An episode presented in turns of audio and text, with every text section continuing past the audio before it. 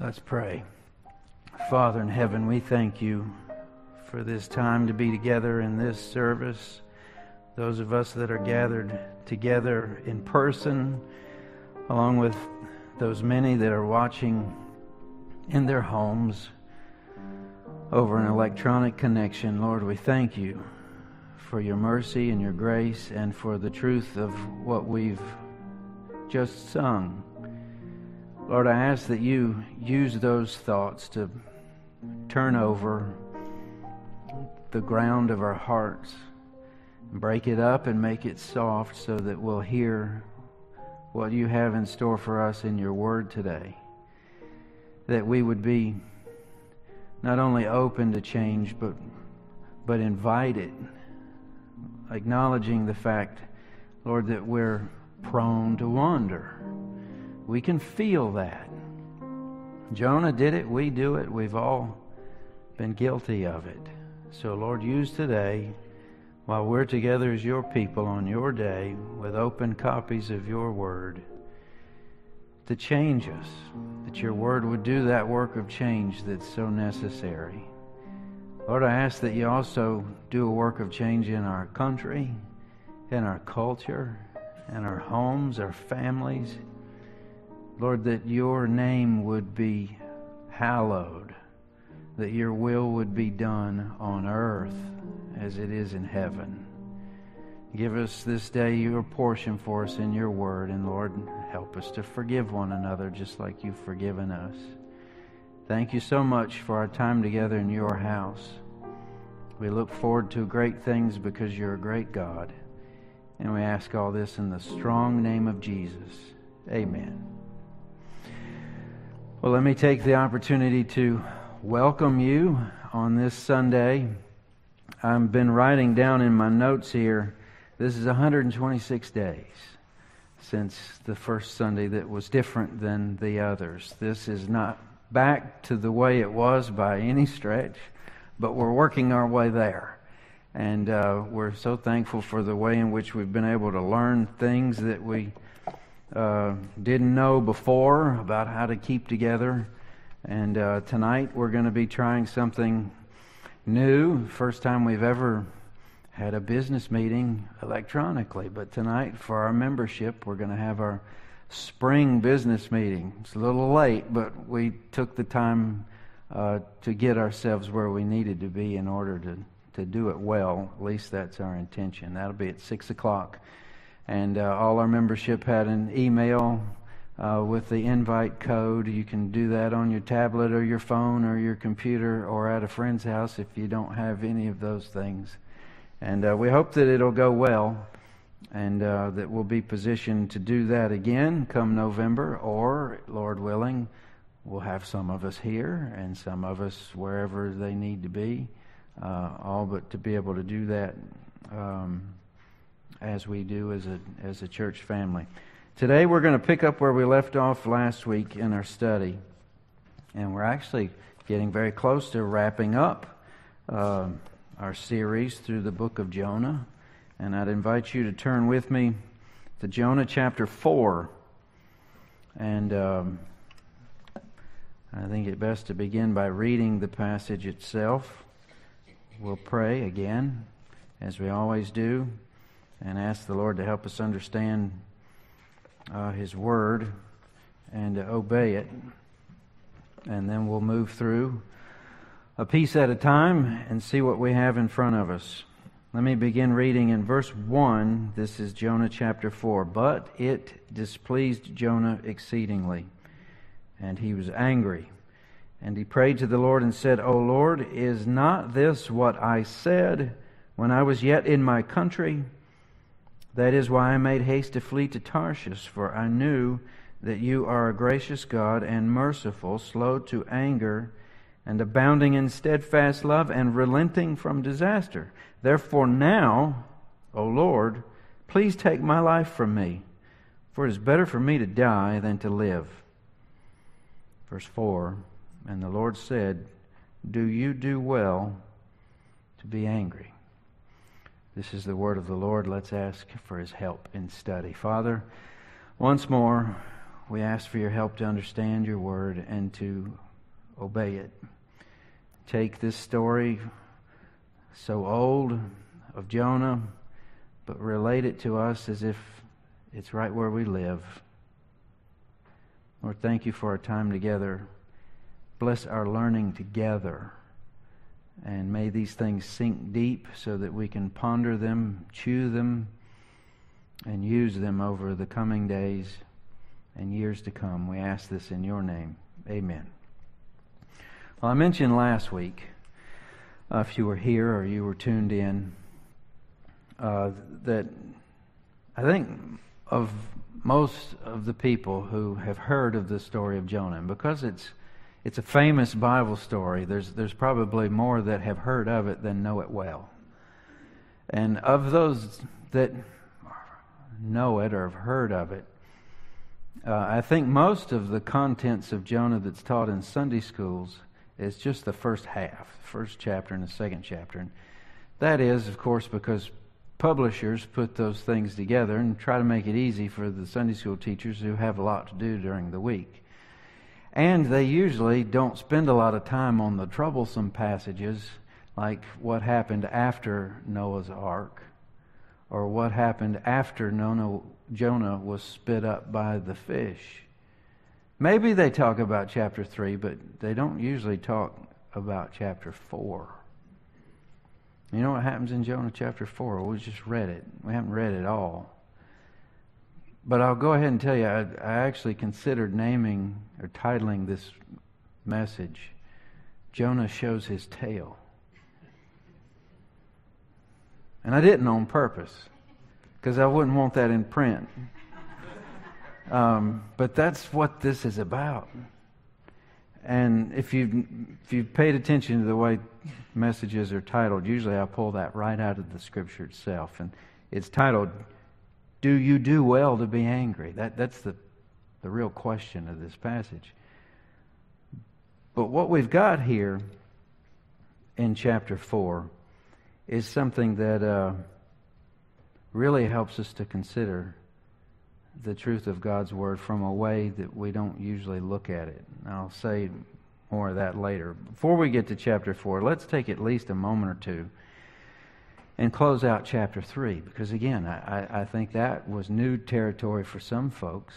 And uh, in preparation for what we're looking at today, I did come across something where someone had, had asked the question what if the book actually ended at chapter 3? What if that was the end of it? And there was no such thing as chapter 4.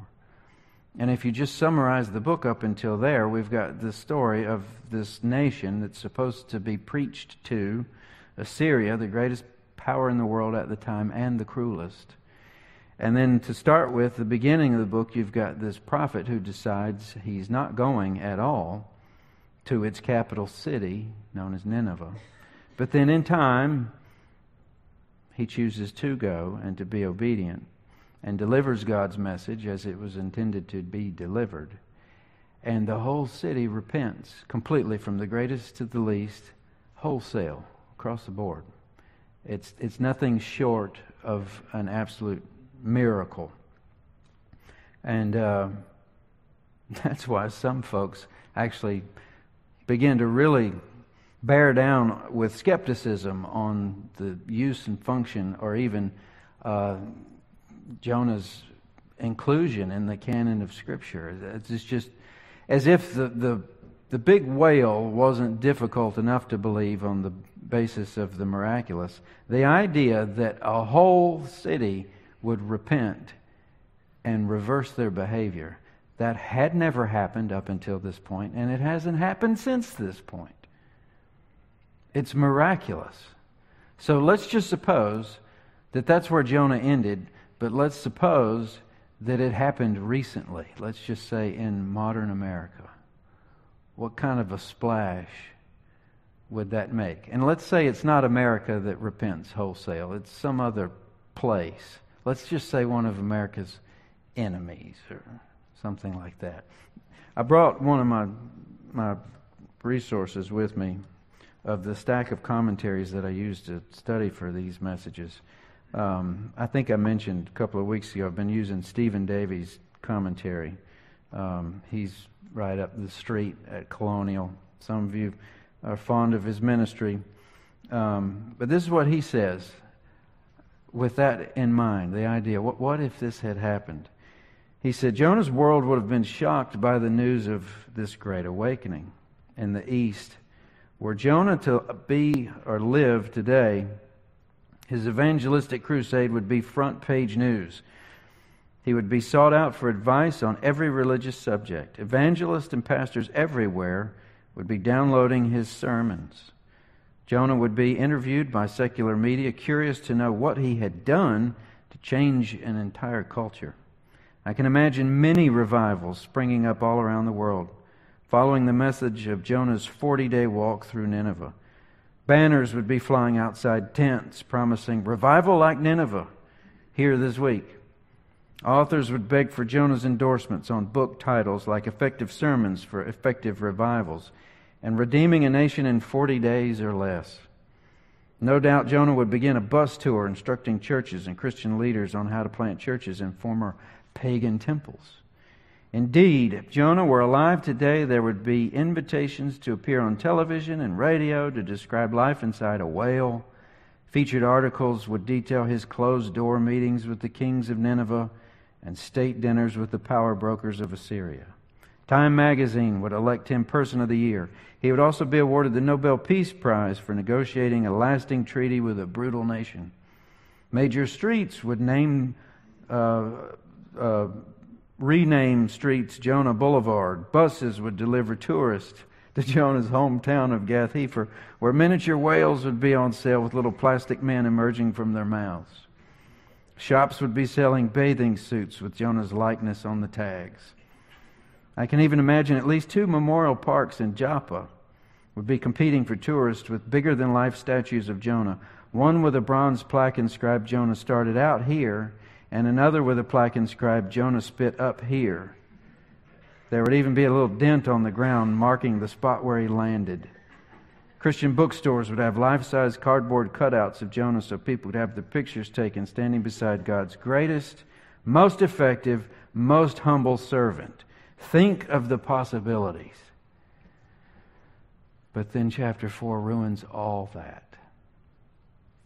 Because Jonah shows himself to be anything but what you would want to emulate.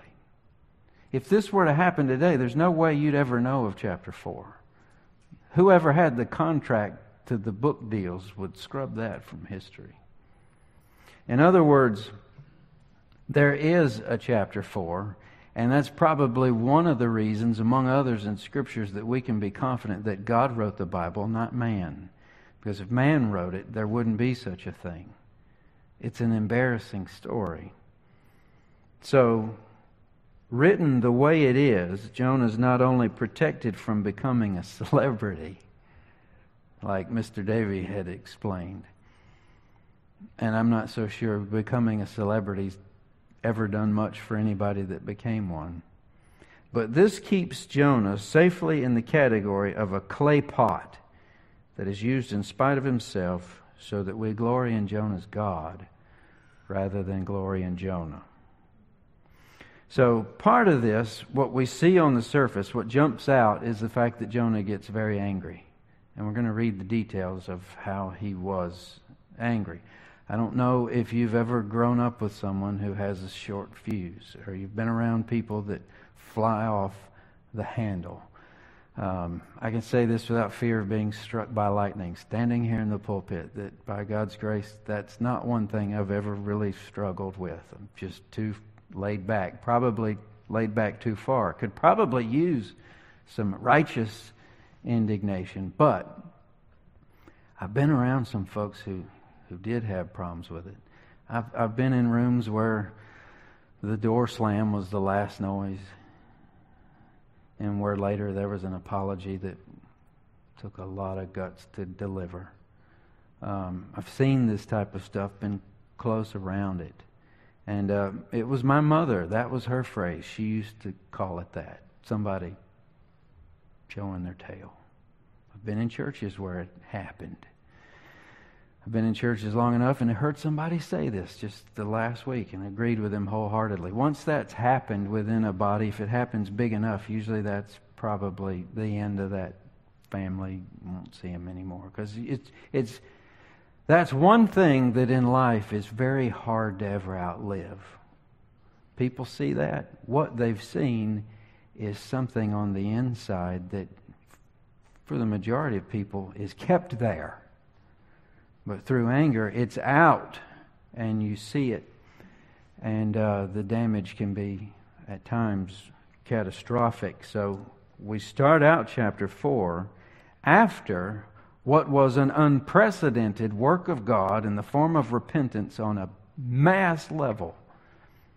We hear of, of, of, mass evil, but never mass repentance. And at the end of it, we pick up with this sentence but it displeased Jonah exceedingly, and he was angry. So we'll start out with the question why was Jonah so angry? Because that's usually the question everyone's left with when this happens. What, what got into him? What's wrong? Did I do something? What did they do? So, why is Jonah so angry? There's a couple of options, but I think the better option we arrive at in the very next verse, but just so we cover all the bases, here's what you may come across in some commentaries. Rabbinic tradition holds to the idea that on the basis of Deuteronomy 18, 21 and 22, if you want to look at this later, it's a passage where uh, prophets are examined on the basis of whether or not what they prophesy actually comes to pass. And in this case, Jonah would be regarded as a false prophet because what he said would happen did not. And consequently, he would be considered as one that does not speak for God. And if you consider him going back to where he came from and facing the impossibility of ever outliving being the very instrument involved in what to Israel could be a, a, theological embarrassment of epic proportions that our number one enemy was supposed to be destroyed by our God who has destroyed the Egyptians and uh, the Philistines and just the whole list of the ites and now the Ninevites are excluded? What, what, how did you bungle this, Jonah? What, what went wrong? How did you miss that? So some might ask, well, Jonah's angry because he thinks that God has made a fool out of him. But I'm, I'm, that could be part of his problem. But anyone who's read the rest of the Old Testament and any of those who would have the official capacity to charge Jonah with being a false prophet would also know that within Israel's history, um, known pronouncement of divine punishment could be averted by a change of heart. It had happened before.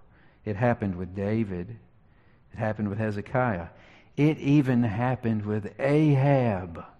Remember Ahab? Who was Ahab's wife? Jezebel. Neither one of them made it out alive. But there was a point where Ahab put on sackcloth and ashes. And God talks to his prophet and says, Have you seen how this has happened? I'm going to change course. We talked about that last week, how God, who's immutable, changes his mind. Well, that's the way it looks from our perspective. But when you get to verse 2, Jonah tells God exactly why he's angry. So we'll take it from Jonah, from his tirade why he's mad. And if you're making notes, uh, this, this I thought was helpful in just breaking apart the pieces of these first four verses, first paragraph of chapter 4. Verse 1 and 4 really carry the weight of the passage as far as its, its thrust. In verse 1, Jonah's angry. And in verse 4, God asks him, Is this the correct attitude? But in verses 2 and 3, we get all the color of details to explain how Jonah's mad and then how God asks him if that is where he should be. So let's look at verse 2 again. And he prayed to the Lord and said, O Lord, is this not what I said when I was yet in my country. That's why I made haste to flee to Tarshish, for I knew that you are a gracious God and merciful, slow to anger, abounding in steadfast love, and relenting from disaster.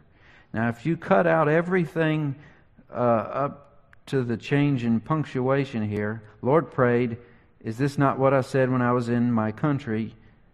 This is why I made haste to flee to Tarshish. Cut that off and just read, For I knew that you are gracious God and merciful, slow to anger, abounding in steadfast love, and relenting from disaster. That sounds great. That sounds like a good prayer.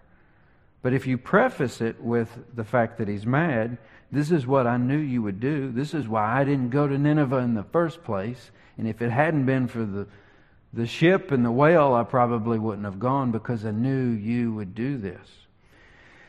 So in verse 2, Jonah begins, uh, in a way, explaining himself.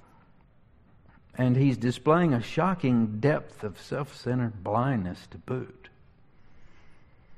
Uh, if we were to read this in the Hebrew, uh, which I'm glad we can read it in English, and I'm glad for Hebrew tools to help us know the difference. But uh, I or my occurs no less than nine times in this short little prayer. It's a very self centered prayer. He thinks God has cheapened his mercy by offering it to his people's enemies. And as such, he's actually presumed to step in as self appointed advisor to the Almighty. Um, in Jonah's thinking, bad behavior should end badly. They were the most badly behaved nation on earth, and we received the brunt of it. They've been heaping up bodies. I want to see their bodies heaped up. That was another prophet's description heaps and heaps of, of bodies. But Nineveh's story doesn't end badly. So Jonah takes it very badly that it does not. So this verse 2 is somewhat of a flashback to the first scene. And I, am um, it's, it's, it's strange how you read a short little book over and over and over again over the course of several weeks as you break it down and study it together. But really poring over it, you can appreciate how the author takes our mind back to different portions of the plot kind of like flashbacks in the episode of one of your favorite shows you might watch. And right here, that's exactly what's happening. We're, we're taken back to the first scene, the place where Jonah received his call, where he was in his own country. Jonah's reminding God of his plan to flee Tarshish.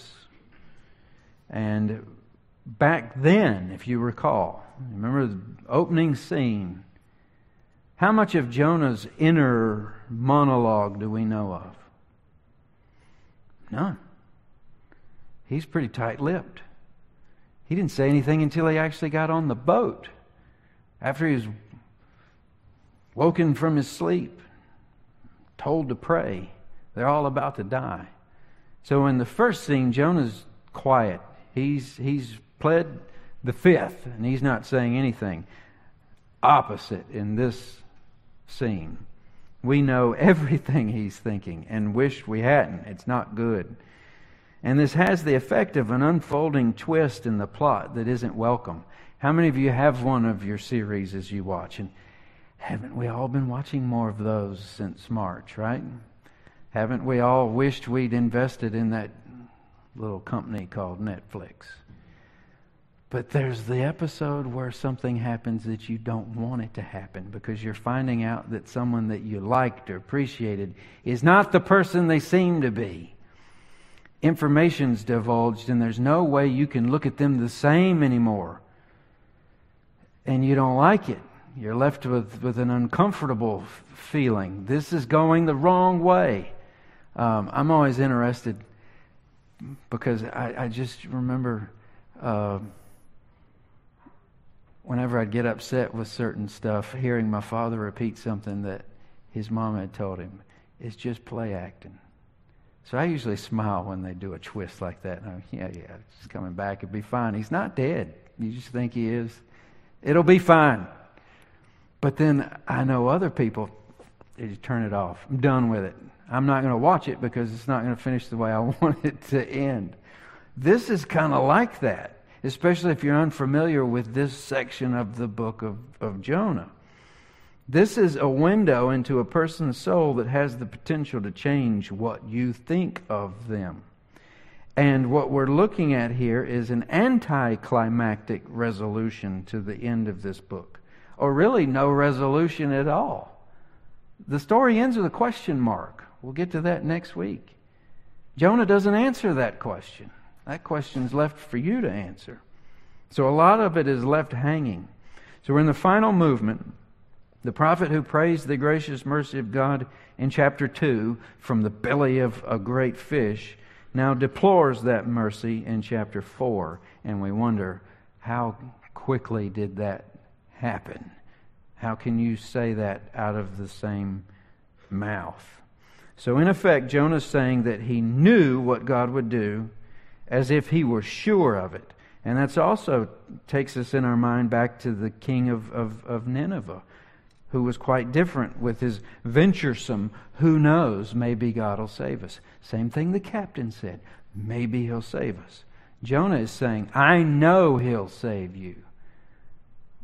Which is the first thing that makes you want to say, Jonah, this is like having the cure for a disease and not telling anybody about it. This is like knowing that a bridge is out and not putting up a sign. He knew what God would do. But that wasn't part of his message. But then again, maybe that wasn't part of the message God told him to tell. All he told him was that it's going to happen, your days are numbered. And repentance took place. But Jonah knew what Nineveh didn't. Remember how I said the parable of the prodigal son will help us with this passage. You remember the prodigal son, he's off eating pig's food, and he's wondering, maybe dad will take me back as a servant. This sounds like something that older brother would say. I knew you'd take him back because that's the way you are, and it's not fair. The way Jonah looked at these people who were given God's grace, these are evil people. They only changed because they were scared they were going to get destroyed. They're only doing this because they're in a vulnerable spot. They're only doing this because they've fallen on hard times. Dad, the only reason why little brother came home was because he was eating pig's food. This is that self righteous mentality of that older brother that's just as much wrong as the rebellious nature of the prodigal. Jonah's played both the sons in this book, and he's a shoe in for whatever play that would depict the prodigal son. He's the older brother. He's doing quite a good job at it. Now, as far as the contents of his prayer here, I knew that you would do this. What he says afterward gracious, merciful, slow to anger, bounding in steadfast love, relenting from disaster. What's significant about that is because Jonah's quoting almost verbatim from a monumental event in Israel's history that any good Hebrew who knew his scriptures would know exactly where it comes from and what he's saying. And remember, this is written to Jews as an indictment against their own heart problems. So if, if the knife is, is stabbed in the previous chapter, it's twisted here in the fourth as people understand what's coming from his mouth. This is from Exodus 32 and 34. In Exodus 32, Moses is on the mountain receiving the Ten Commandments from God. He's been up there a long time, and you know what's going on at the foot of the mountain. You've got the children of Israel growing restless, and they decide to take Aaron and compel him to make for them a golden calf. They break off their earrings, as it said, melt them down, and Aaron would later say, "Out popped this calf," you know, as if it was just magic. Well, God tells Moses, and Joshua says, There's a noise down there. And then by the time you see Moses descending the mountain, his anger is kindled, and he throws the, the stones, busts them in a bunch of pieces down at the bottom, grinds up that, that idol, makes it powder, puts it in water, makes the people drink it. And by the time you get to chapter 34, you're reading of Moses receiving a second copy. And God is renewing the covenant with Israel. And that's where we hear those words slow to anger. Moses got on his face and said, You can't do this. You can't let our enemies say that you brought us out here to destroy us. You've got a lot invested here. And that's where we see on the record God being these things slow to anger, abounding in steadfast love, and relenting from disaster. The Israelites are a people known to be the recipients of the grandest grace ever displayed. They traded him for a golden calf. And as a kid in Sunday school, I always thought that was the stupidest story I'd ever heard. Because you just got through how he opened the Red Sea and he destroyed all the Egyptians and he spoke to this man in the burning bush prior to that. And then all these plagues and all, the it's, it's amazing. This, this God that lives with them in a pillar of fire and a pillar of cloud. And you're going to trade that and the smoke on top of the mountain for a golden calf so you can have a party. I just thought that's the dumbest thing ever. Nobody makes that trade until I grew up. And all it takes is the hangover from the dumb decision you made that might only have to do with 10 minutes worth of stupidity. And usually it has to do with your devotions where the Lord is going to do what He's going to offer Jonah. He's going to give you the opportunity to condemn yourself. And you realize I, I traded fellowship with the Creator of the universe and brought a wedge for that. and then do it the next day. And maybe a, a, a, week or two or a month, and then do it again. And you just pick your own poison. That, that's how it works, isn't it? But it requires you grow up to understand these things. That's what's going on here. What's clear, perhaps shocking, even though it shouldn't be because we do it all the time, is that Jonah was not finding fault with, with God as he imagined him to be, but as he really is. This stuff's on record. This is the God we know, the God we serve. He's mad with God as he is, not that he's messed it up and he's mad at God because he doesn't understand him. No, he's, he's wide open, mad with God, and that's the most miserable place to be because God's not going to change just so you can win an argument. Doesn't work that way.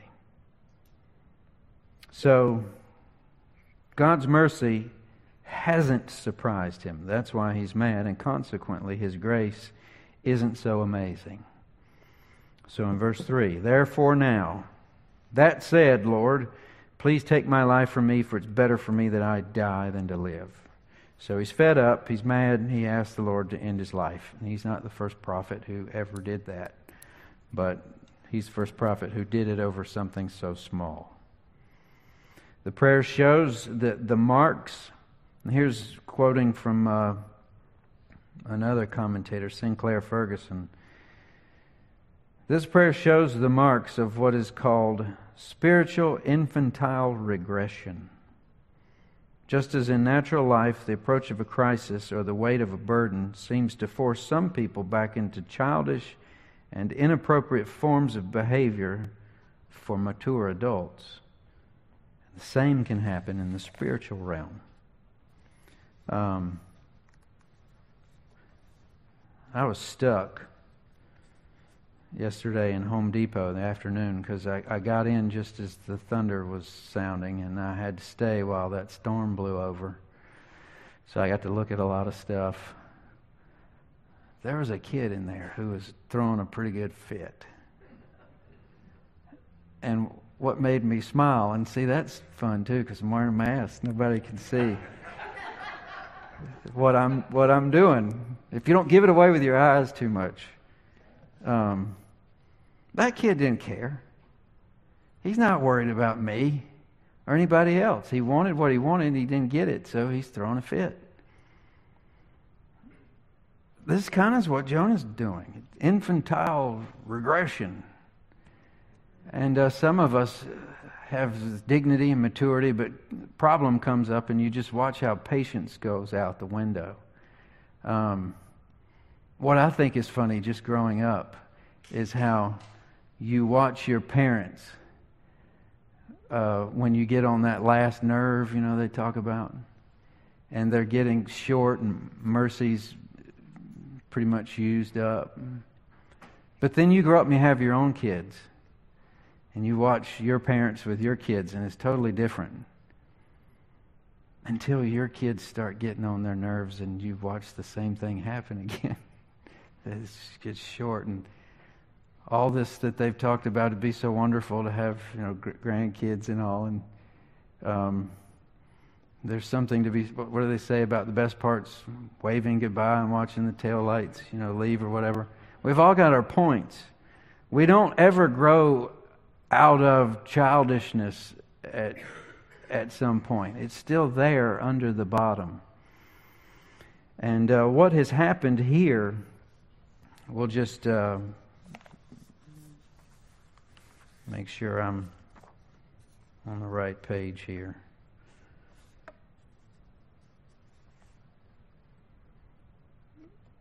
If you're observant, and I want to make a, a, a few serious notes about this because what this kind of brings to mind is different passages of Scripture, like when Jesus was likening his generation to children playing in the the marketplace. You remember that? We, we played the flute for you and you did not dance. We sang a dirge and you did not mourn. He goes on to say, For John came neither eating nor drinking. They say he has a demon. The Son of Man, that's him, comes eating and drinking. And they say, Look at him, a glutton and a drunkard. What he's trying to say is, Make up your minds. I can't, I, can't, I it feels as though I can't please you. Um, and for Jonah here, it has to do with some underlying problems, and they're coming to the surface. But make a note of this because th- this is good for the margin of your study Bible. If you pay close attention, Jonah prayed his best prayer in the worst place. That was the fish's belly. But he prayed his worst prayer in the best place, where God had used him and a whole nation is repenting. That's typically the way it works.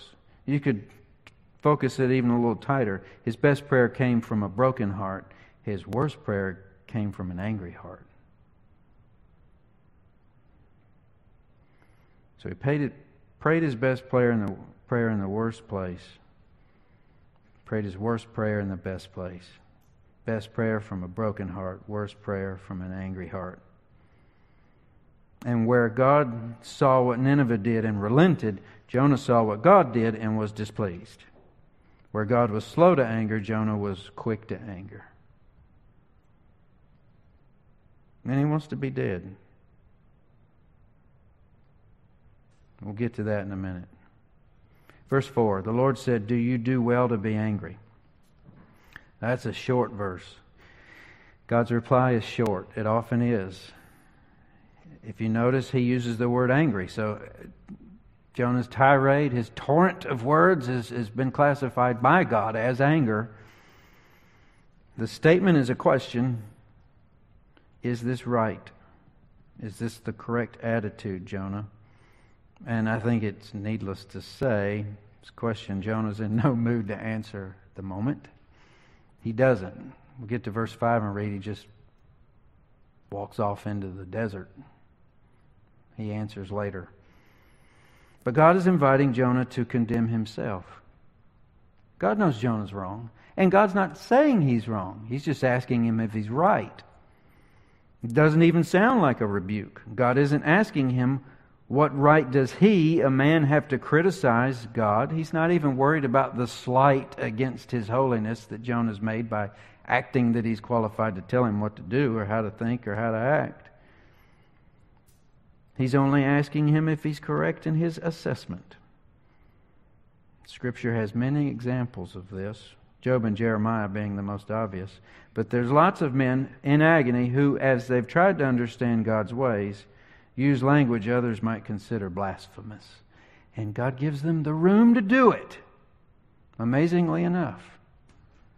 I've heard other kids say things to their parents that I thought I'd have been knocked into the middle of next week for saying, while they just let them say it and then work on it. And really, I never was knocked into the middle of next week, but again, I had, for some reason, the uh, personality not to push those boundaries. My brother did. and he wasn't knocked into the middle of next week. It was first part of next week. but not the middle. Verse 5 is a substitute for a direct answer. He just walks off. That's for next week. So, what do we do with this? What do we make of it? And uh, we've got a few minutes to make some application. I thought about trying to examine this for three points to make it a memorable message. Um, I don't think this is a pointless message, but anytime I was ever in the room when somebody exploded and then left and the room's silent, the, the first thing I did wasn't to grab a notebook and write down three things I learned from it. I'd usually let that sink in over days or weeks, maybe, because it's kind of hard to forget. So maybe we'll treat it like that, and we'll just try to be observant. But here's one thing that I think would be helpful to write down Jonah has a heart problem. That's what chapter 4 tells us. Because it, I think it would be wrong to use chapter 4 as a means to preach messages that would say Jonah has an anger problem. Jonah does have an anger problem, but Jonah's anger problem is a symptom of his heart problem. The fact that he's angry is only indicative of the fact that he's got major heart issues. And that, that's the, tr- the truth with any of our symptoms regarding sin. They're all heart issues. So this kind of goes with the illustration one of my professors used one time where he had a styrofoam cup of water, and this is all planned at a certain point in the message lecture, about the time he needed to prove a point, he knocks it over and water's on the floor. And he asks the question, All right, who wants to tell me why there's water on the floor? And somebody says, Because you knocked the cup over. He said, Not necessarily.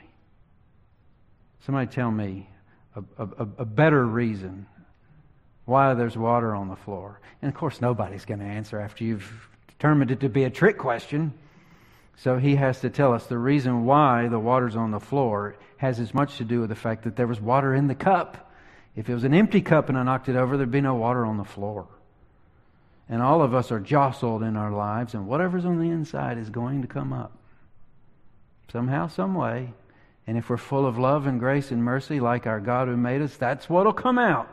And if we've got heart problems and we're harboring guilt and resentment and bitterness and anger, that's what's going to come out. So Jonah's had it. And, and even through the whole thing with the whale, this seems to be the thing that gets his goat worse than the previous chapters. This, this is his being knocked off the podium. So when Jonah says, in effect, without that, whatever it is, and we've got an indication he wanted Nineveh to burn, I have nothing to live for, no desire to go on living. What he's saying between the lines is that he's lost something that matters so much to him that he's not willing to continue without it. And in this case, that thing is not his God. The true God is something else. Because he still got his relationship with Jehovah, and he still wants to die. So we can officially say Jonah has issues. Something has replaced God as the main joy, love, and reason for his life. He has a relationship with Jehovah God, but there was something that he valued more. It has been removed, and he has nothing more to live for. Tim Keller puts it this way We would never say it this way. Jonah didn't say it this way, but this is the way things really work. We just don't ever put them in these words. Tim Keller's good at things like this. When you say, I won't serve you, God, if you don't give me X, then X is your true bottom line, your highest love, your real God with a little g, the thing you trust in and rest in. And so, if Jonah can truly say, I have no source of meaning and would rather be dead, where does that put his real God? Somewhere down here on the list, not where it should be. That's why he's so angry, because God has messed with the thing that is most important to him. Jonah's rightful love for his country and people seems to be what he had idolized. And there's nothing wrong with that. It's rightful. It's okay to be a proud Hebrew, apple of God's eye. But it had become inordinate. You know, inordinate means it's, it's unusually or disproportionately excessive. So it that being that way, it had displaced God as far as his feelings and his loyalties. We're also, there's another indication of Jonah's heart problems here, besides the fact that he's exploding in anger. That's his misuse of Scripture, using God's words against him to validate what he considers an injustice to himself. He misused Scripture to paint a picture of God as one that simply loves everyone without judgment on evil, which would be an abuse of God's holiness. Jonah used that passage to tell God he was right all along and that he knew God would let them off the hook.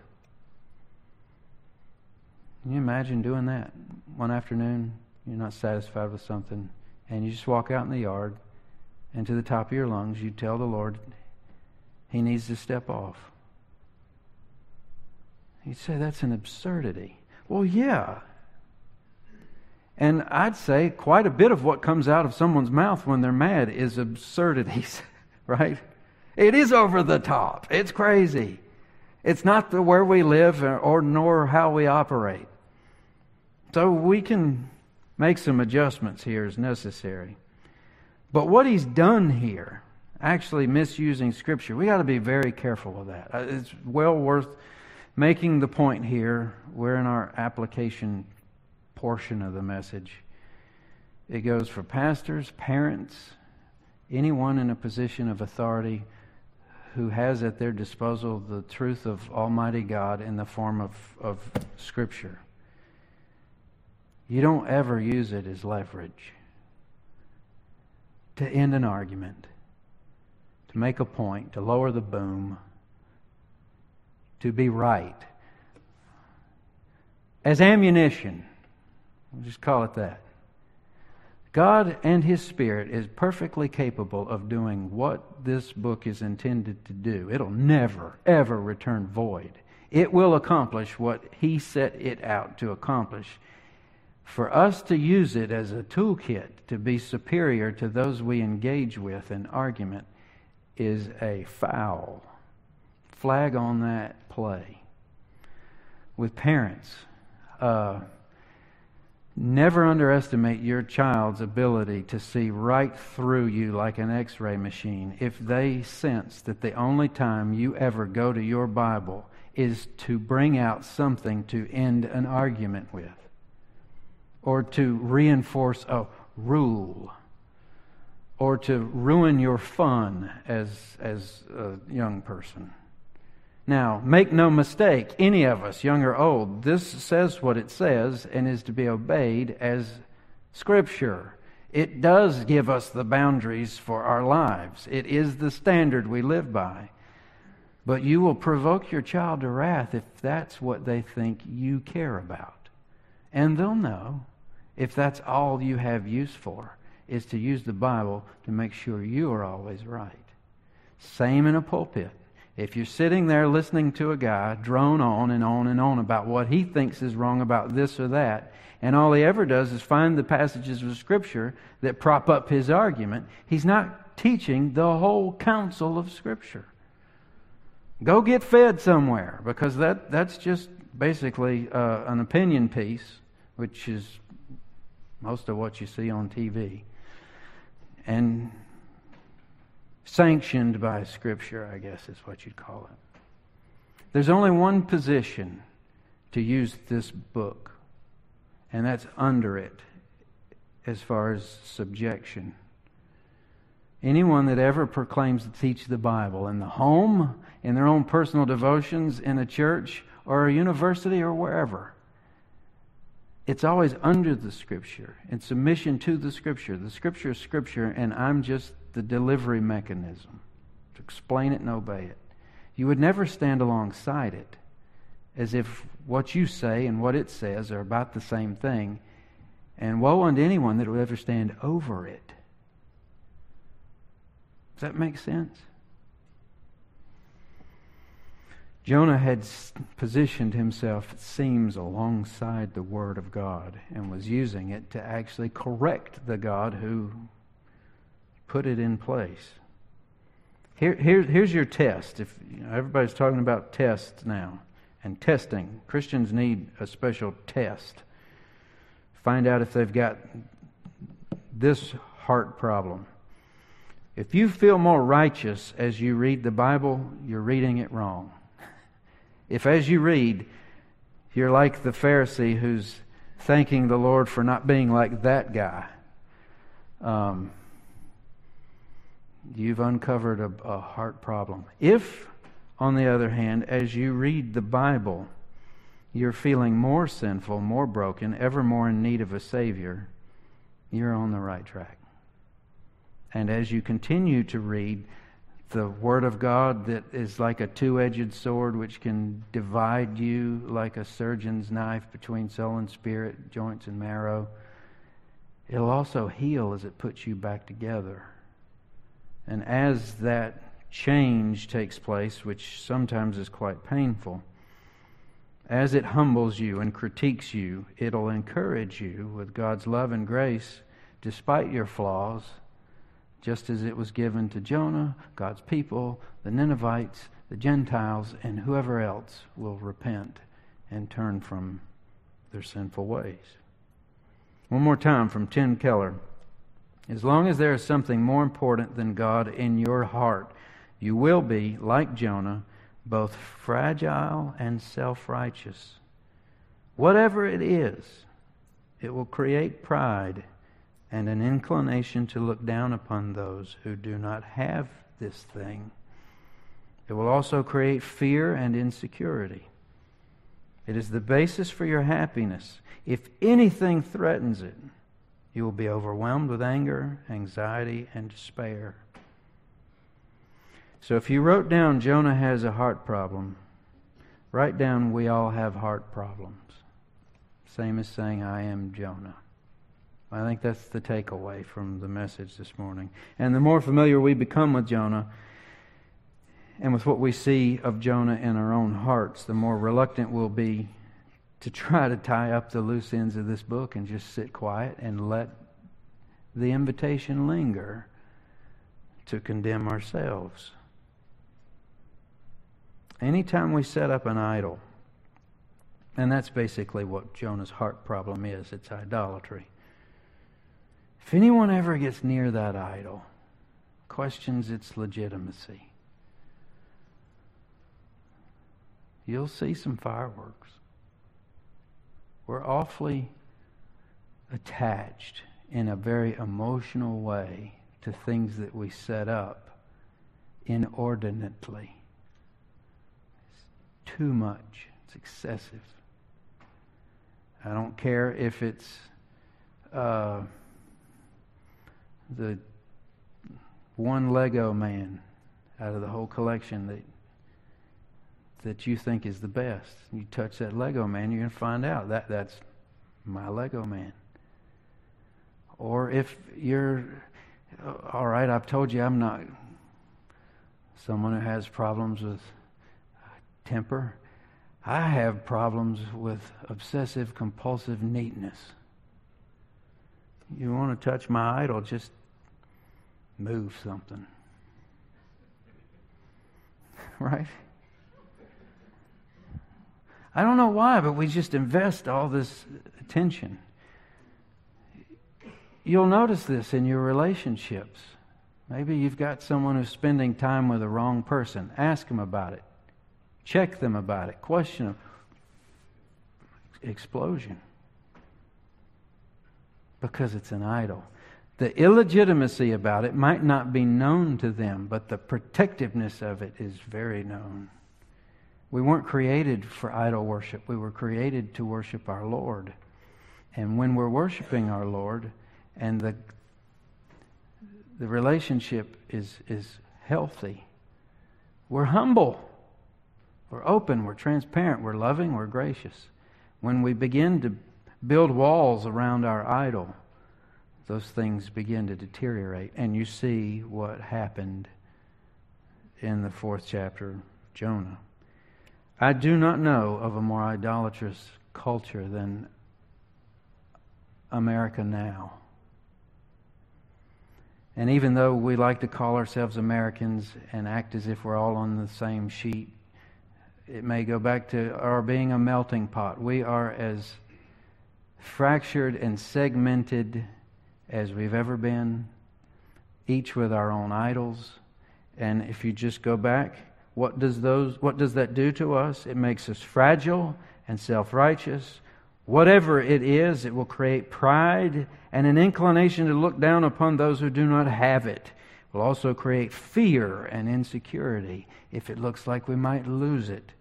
It's the basis for our happiness, and when it's removed and anything threatens it, overwhelmed with anger, anxiety, and despair. I don't believe we fit the description one nation under God in any stretch of the imagination, or we wouldn't act and look like we do now. This isn't rocket science. This has been inscripturated for millennia.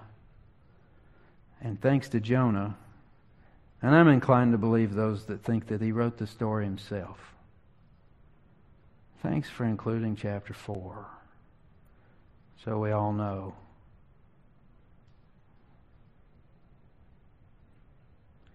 I don't know what to do with the rest of this.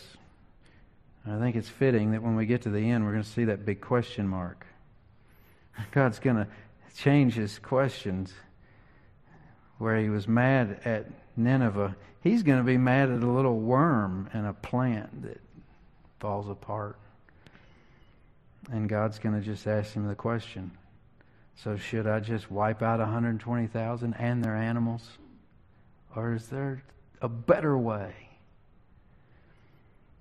A lot to learn, a lot to think of. I hope in some ways we go home today as if Jonah had slammed that door and left us in silence. And then all of us are there to wonder whether or not he's not anything like us, or wow, I'm a lot like that myself. We're going to close with grace greater than our sin. I'm going to pray first. And then after the hymn, I'll come back with a benediction from number six.